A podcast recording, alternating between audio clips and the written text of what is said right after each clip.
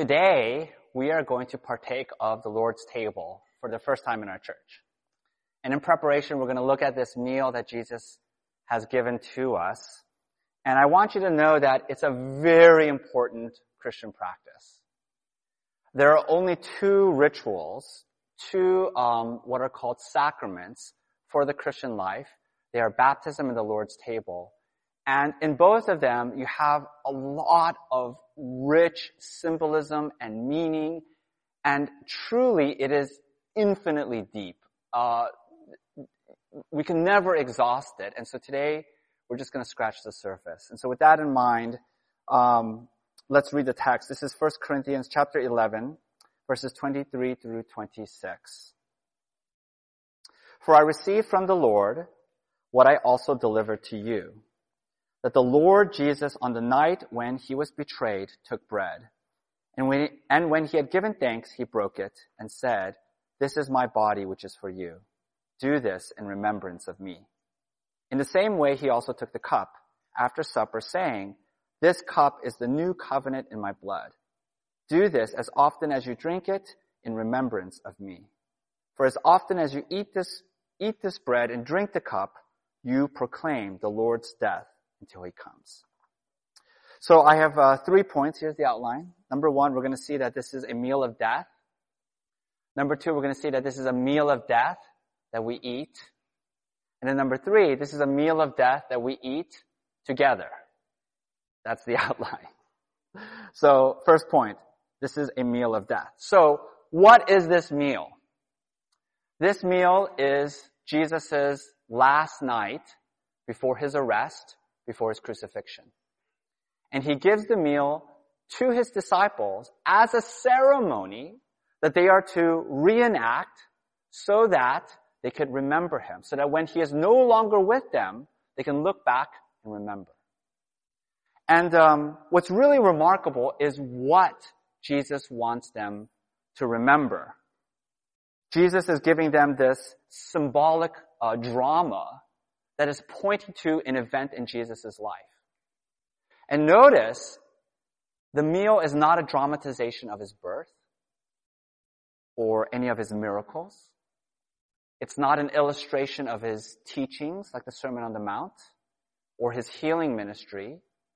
But this meal is a dramatization of his death. How do we know that? Jesus says, this bread is my broken body. This cup is my blood poured out. And then at the end, he says, as often as you eat and drink, you proclaim my death. Now think about that. Of all the things that Jesus wants us to remember him, it's his death. Right? You cannot understand who Jesus is. You cannot understand his ministry, his life until you understand his death, until you understand the centrality of his death. Now what does his death mean? He tells us in verse 24. He says, this is my body, which is, here's the answer, for you. Now the English word for is a little bit ambiguous, but the Greek word, uh, huper, has a very specific, almost technical meaning. Huper means um, in place of, instead of. And so what Jesus is saying here is it's his death instead of our death. It's his death in the place of our death. So what is he saying? He's saying it should have been your death. It should have been my death. Why? Because Romans 6:23, the wages of sin is death. Because we have sinned, we have earned. We have earned death. We have, we deserve death. That's the metaphor. Because of our rebellion, we are under the sentence of death. That's the bad news. But the good news is that God in His great love and mercy, He sent His Son, Jesus Christ, to live the life we should have lived, to die the death we should have died. And then He stood in our place on the cross, and then by His death we receive eternal life. That is the central message of Christianity. The central mes- message of Christianity is substitutionary death. There's a, um, there's a story that um, Bryan Chapell tells. Bryan Chapell is a, is a pretty well-known pastor. He grew up, uh, he tells a story about his hometown. He grew up in a small town in Missouri. And uh, in his hometown, there were these uh, two boys, two brothers.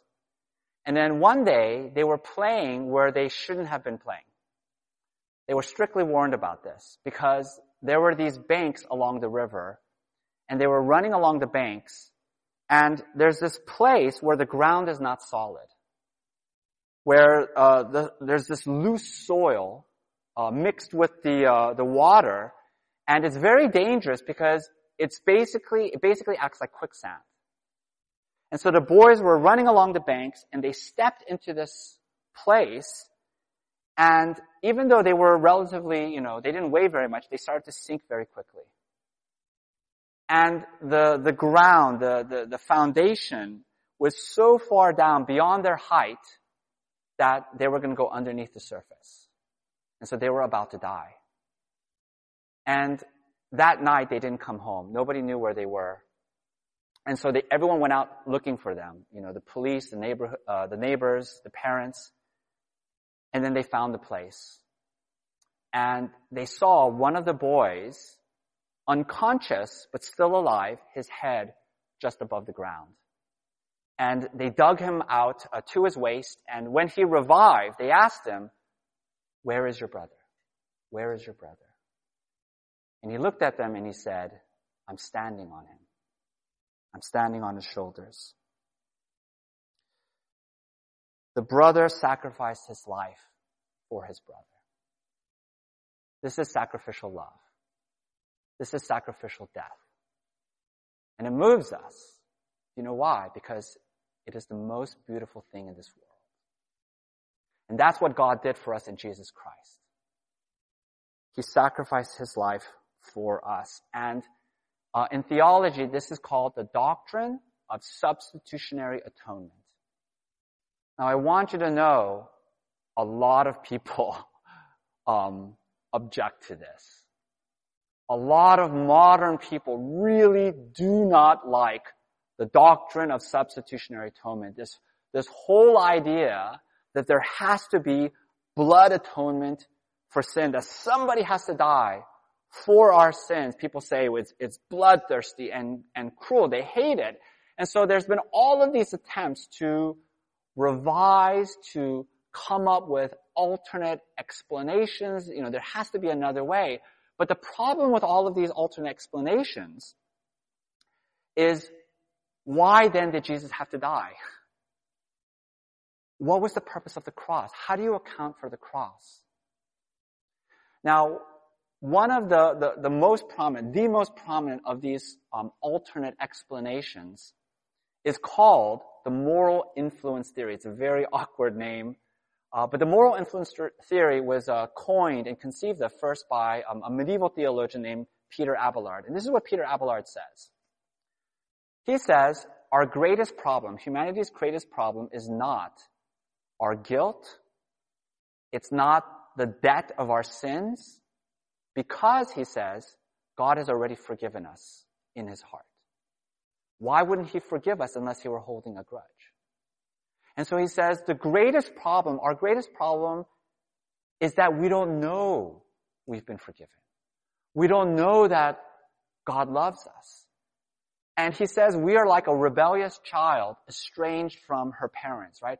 We're like a, a, a teenager living on the streets, shivering in the cold because she doesn't know that she can come home. And so Peter Abelard says that the human race is trapped in fear and shame, and what we really need is for our hearts to be softened. And so God sent His Son to die on a Roman cross to demonstrate His love, to let us know we can come home. Right? The purpose of the cross is not to forgive us, but to show us that He loves us. That's the moral influence theory. The problem the problem is that Jesus' death, that means, did not accomplish any objective purpose, but only the subjective purpose of to win our hearts to God. And that would make the cross a travesty. It would make an, an absurd death. So imagine, and uh, this is an illustration that, that, that Tim Keller uses that I really like. He says, imagine that there's a boy and a girl walking along a river. And the boy says to the girl, let me show you how much I love you. And then he jumps into the river, he drowns and he dies. Would the girl say, oh, how he loved me? no, she would say, that was totally insane. What a jerk. That, that's not love. That's, that's wicked and irrational. But suppose that um, the girl falls into the river, and it's a raging river, and so she's in very real danger. And then the boy dives in, and he's fighting against the current, and with the last inch of his strength, he pulls her to safety, but then in the process, he perishes, he dies. Then she could truly say, Oh, how he loved me. He gave his life for me. I want you to listen. This is very important. There was an objective reason why Jesus died. It was to satisfy the wrath and the justice of God against sin. We were under the sentence of death. We were under true danger. But then Jesus took our place. It was His death instead of our death. That's the gospel. That's what this meal is dramatizing. So that's the first point. It's a meal of death. Secondly, it's a meal of death we eat. So this meal is a dramatization of his death. But notice, Jesus does not just perform the drama with the disciples on the side sitting there watching, but the drama includes the disciples so that they're not just spectators, but they are participants. Jesus does not only say, this bread is my body, this cup is my blood, and then that's it. What does he say? He says, take it, eat, and drink. It's participatory. What does this mean? what does this mean? This is so deep, and um, I will try to do this justice. What it means is that it's not enough to passively acknowledge that Jesus died for you. But you have to actively take hold, take possession of his death into your life. Think about the metaphor of eating. Eating is a very involving activity, right? You have to chew, you have to swallow, you have to take the food into you, and then it nourishes you, right? It literally becomes part of your body. Or let me put it another way. What does Jesus mean when he says, remember me? He says this in verse 24 and then again in verse 25. He says, do this in remembrance of me. Now, unfortunately, unfortunately, the English word remember is uh, rather weak. It's lost a lot of its power. Because in English, the word means to recall a past event, right? Like, do you remember what happened yesterday? Yes, I remember, right? And so it's something that you only do with your mind, right? It's a purely mental activity. But the Hebrew word remember, which is uh, zakar, includes both the mind and action. So for example, Genesis chapter 9, it says God remembered Noah in the ark. It does not mean God is like, oh my, oh my goodness, Noah, you're in the ark. I had forgotten all about you. It means he thought about his promise to Noah and then he acted to save Noah, to cause the flood waters to recede. Or in Genesis chapter 30, when it says God remembered Rachel, it means that he listened to her prayers and then he acted. He opened her womb. And so to remember the body and the blood of Christ is not just to acknowledge intellectually that Jesus died for you, but it's to take that truth and to act upon it. It's to take that truth and, and to weave it into your, into your life. And that's actually um, pretty close to the, the meaning of the Old English word remember.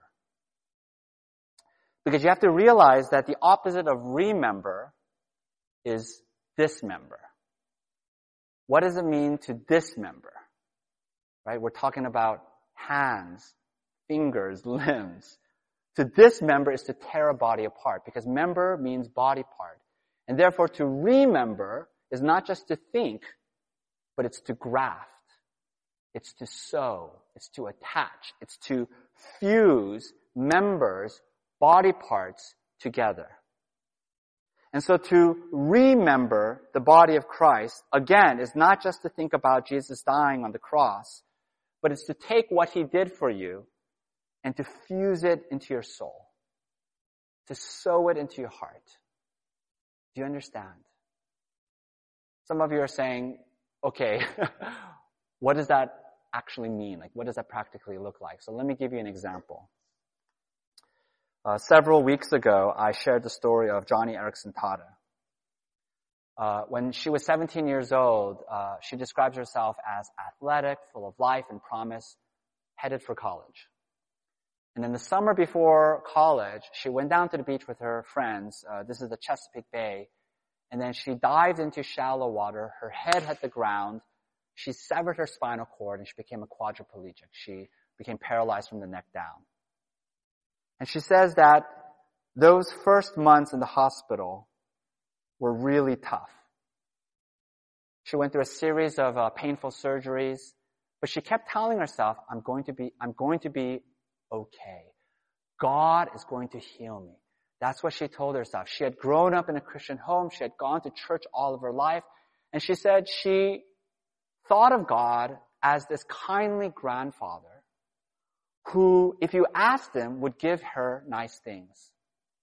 And so all throughout her, you know, teenage life, she would ask to lose weight. She would ask to find a boyfriend. And that was the extent of her spiritual life. It was very shallow.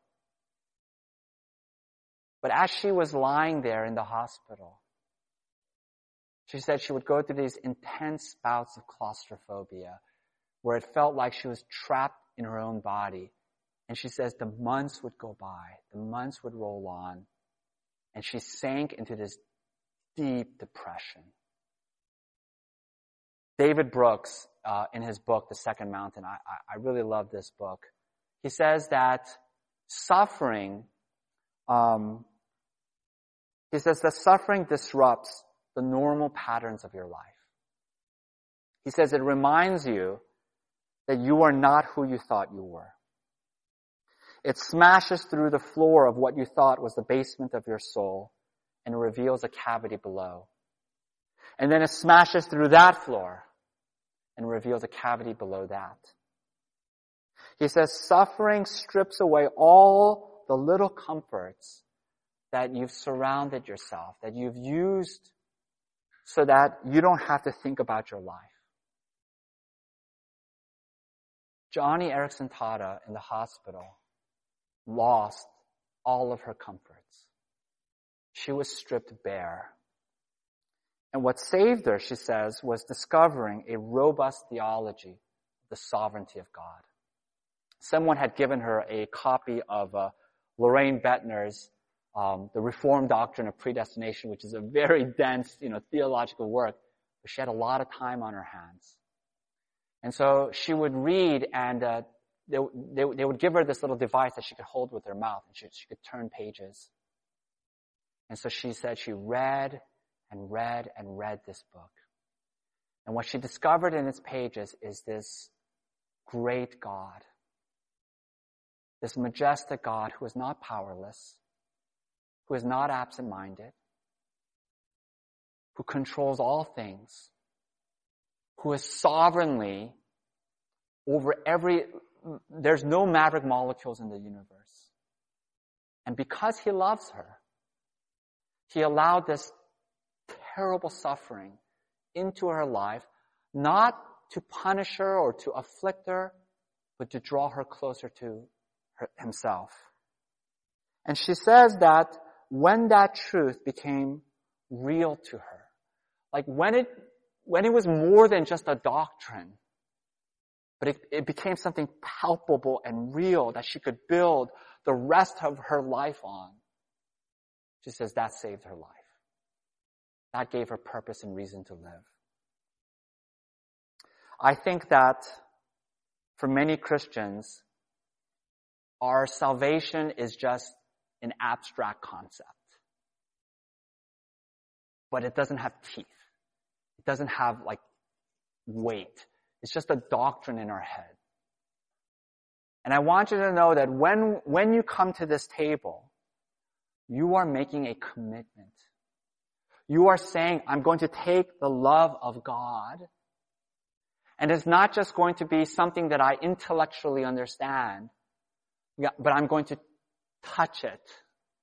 I'm going to eat it. I'm going to bring it into me and sow it into my life until it becomes real, until it becomes this shining glory in my life. Third, third point, it's a meal of death that we eat together. So the Lord's table is a communal meal. Jesus says, this is my body, which is for you. Now the problem is that in the English, we do not distinguish the second person, uh, second person uh, pronoun, singular and plural, right? So it's all one word, right? You singular, you one person, you many people, it's the same word. But in the Greek, they are different words. Okay, so when Jesus says, um, "This is my body, which is for you," he's saying for you all. Okay, as a group. What does that mean? This meal is for the church as it is gathered together. It is not to be done alone, in your bedroom by yourself. That's the first thing. The second thing is not only is it a communal meal, but I want you to know it is a very intimate communal meal. In the ancient world, um, to eat with someone was a deeply personal, intimate act. And this was especially communicated uh, through the posture of eating. Um, in Western cultures, uh, how do we eat? We eat like civilized people, right? We eat at a table. Everyone sits on a chair. Everyone's sort of like evenly spaced out, right? Because we have to respect each other's personal space. But in the ancient world, they didn't have tables. Everyone would eat lying on the floor, on a mat. And you would lean um, on one arm on a mat, and then you would reach in for the food with the other arm. And your feet are radiating out because your feet is dirty. You want to keep it as far away from the food as possible. And in your face, everyone's face is up close in a circle. So it's a very intimate way to eat. What does that mean? It means that the Christian life is not to be done alone, but in community. It means that we need each other. We should get involved in each other's lives. We should love one another. We should help one another. And I want you to know that when we do that, to the degree we do that, I believe it is profoundly attractive to our culture right now. One of the books that um, really impacted me, I read several, uh, just a couple of years ago, is a book called iGen by Jean Twenge. Jean Twenge is a professor at San Diego State, and uh, the book is about Gen Z. Gen Z are people born after 1995. So these are young people who are currently in high school, of college age, and then a little bit after college.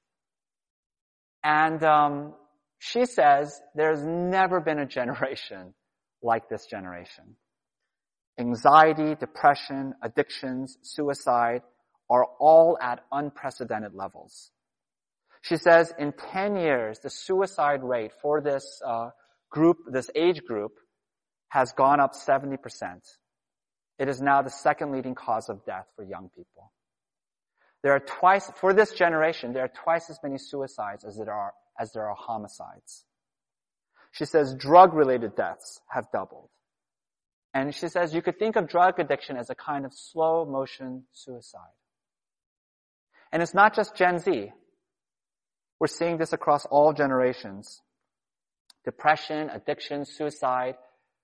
Um, sociologists are calling this deaths of despair. And because of deaths of despair, for the last six years, the life expectancy rate in the United States has steadily dropped. This is unprecedented in U.S. history. This has never happened before. We are now at a 20 year low in, in life expectancy. What is going on? Why are people taking their lives? It is not because we are in some great economic depression.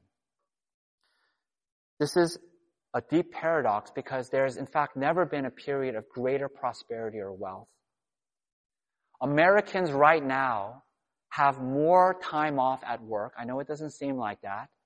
We have more time off at work. We go on more vacations than in any previous generation before us. Our homes are bigger. The average home size is three times the square footage of the average home in the 1950s. We are swimming in stuff and devices. There has never been a richer generation than our generation right now. So then what is the explanation? So Jean Twenge says, this rise in uh, anxiety, depression, suicide coincides with the rise of what she calls the epidemic of loneliness. There has never been a culture like ours where people are more disconnected and isolated. In the 1950s, a sociologist would ask this question, how many close friends do you have? So the definition of a close friend is somebody that you can confide in and share your troubles with. How many close friends do you have? In the 1950s, the average person answered, I have five close friends. I have five people that I can go to and just pour out my troubles. By the 1980s, that number dropped to three. Right now, the most common answer is zero. Zero close friends. They just did a survey of Gen Z. Gen Z reported that one third say that they have no friends at all. Not no close friends, no one that they could even call a friend. I think um, particularly for young people, this sense of loneliness is really amplified by social media. When I was uh, a young person going to school, um, I was not a very popular kid. So school wasn't terribly fun and exciting for me. But when I got home, it was a reprieve. It's over. I'm, I'm safe at home. But because we all have smartphones, because everyone's on social media, right, you can never escape from it. And so when you look at your Instagram feed, it looks like, it looks like everyone is out there having fun with their friends. But according to time diary surveys, so what is a time diary? So they will pay these people, here's a log, every hour, write down what you're doing. Okay, and they collect thousands of these, uh, what are called time diaries. And according to the di- time diaries, social interactions are way, way down. This is partially why malls are shutting down. If you've seen the Netflix show Stranger Things, it's about um, being a teenager in the 1980s, um, plus like monsters. But the, the, there's these scenes where they're at the mall. And as I was watching these scenes, like the mall is packed. It's crowded. And people are like, whoa, were malls really like that? Yes. The 80s were my childhood. The malls were the place to be. But nobody goes to the mall anymore. And according to the Time Diary, listen to me, according to Time Diaries, most young people, most nights, are home alone watching Netflix on their phones. But we see these curated lives on social media, and it just amplifies the sense that we're alone. I believe there is a sickness in our culture of radical individualism. No one has a right to tell me what to do. We live in this hyper competitive economy.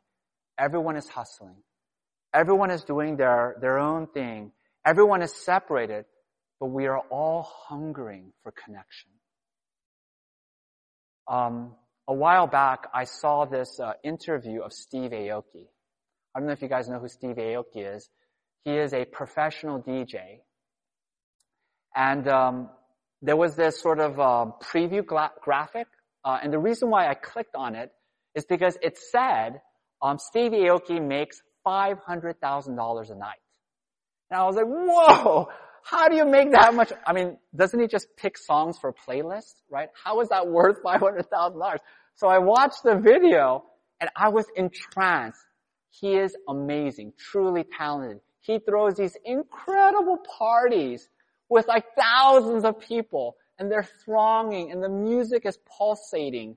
And the interviewer asked him, Steve Aoki, why, why are these things so popular? And this is what he said.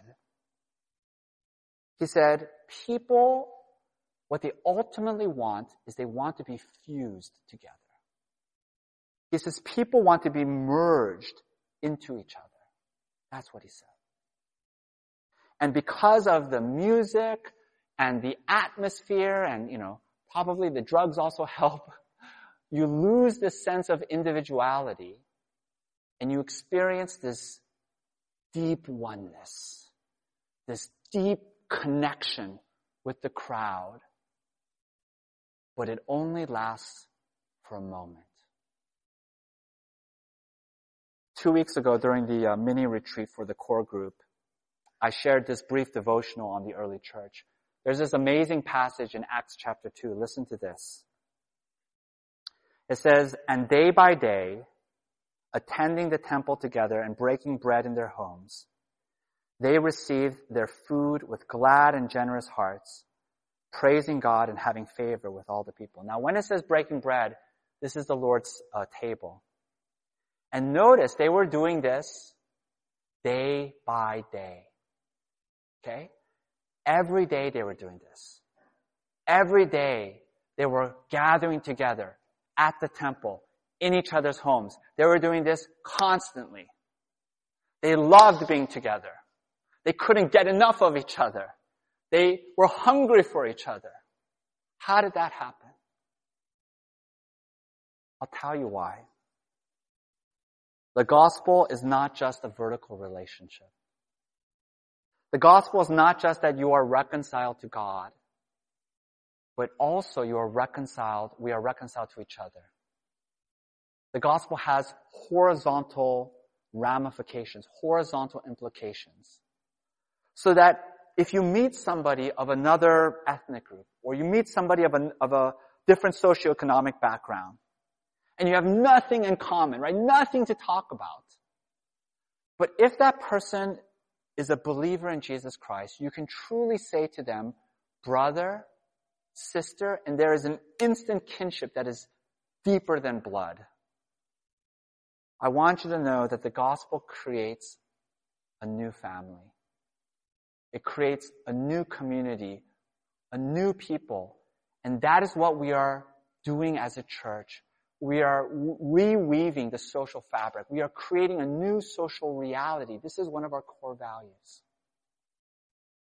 And so now we're going to come to the table. And I want you to know this table is a dim preview of the, of the final reality. Jesus says, at the very end of our passage, for as often as you eat and drink, you proclaim the Lord's death until he comes. One day, Jesus will be with us. One day we will be feasting in his presence with our brothers and sisters in Christ forever. Let's pray.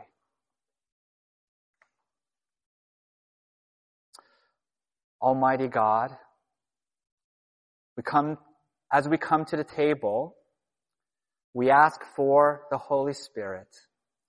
We ask for your presence so that it would not just be merely bread and cup, but it would be this vivid, palpable sign and reality of your sacrificial love that you laid down your life for us, that we were truly under the sentence of death, but it was your life instead of our life. And let this truth be real to us. Let it produce in us this wellspring of joy and peace and friendship for one another. We pray this in Christ's name. Amen.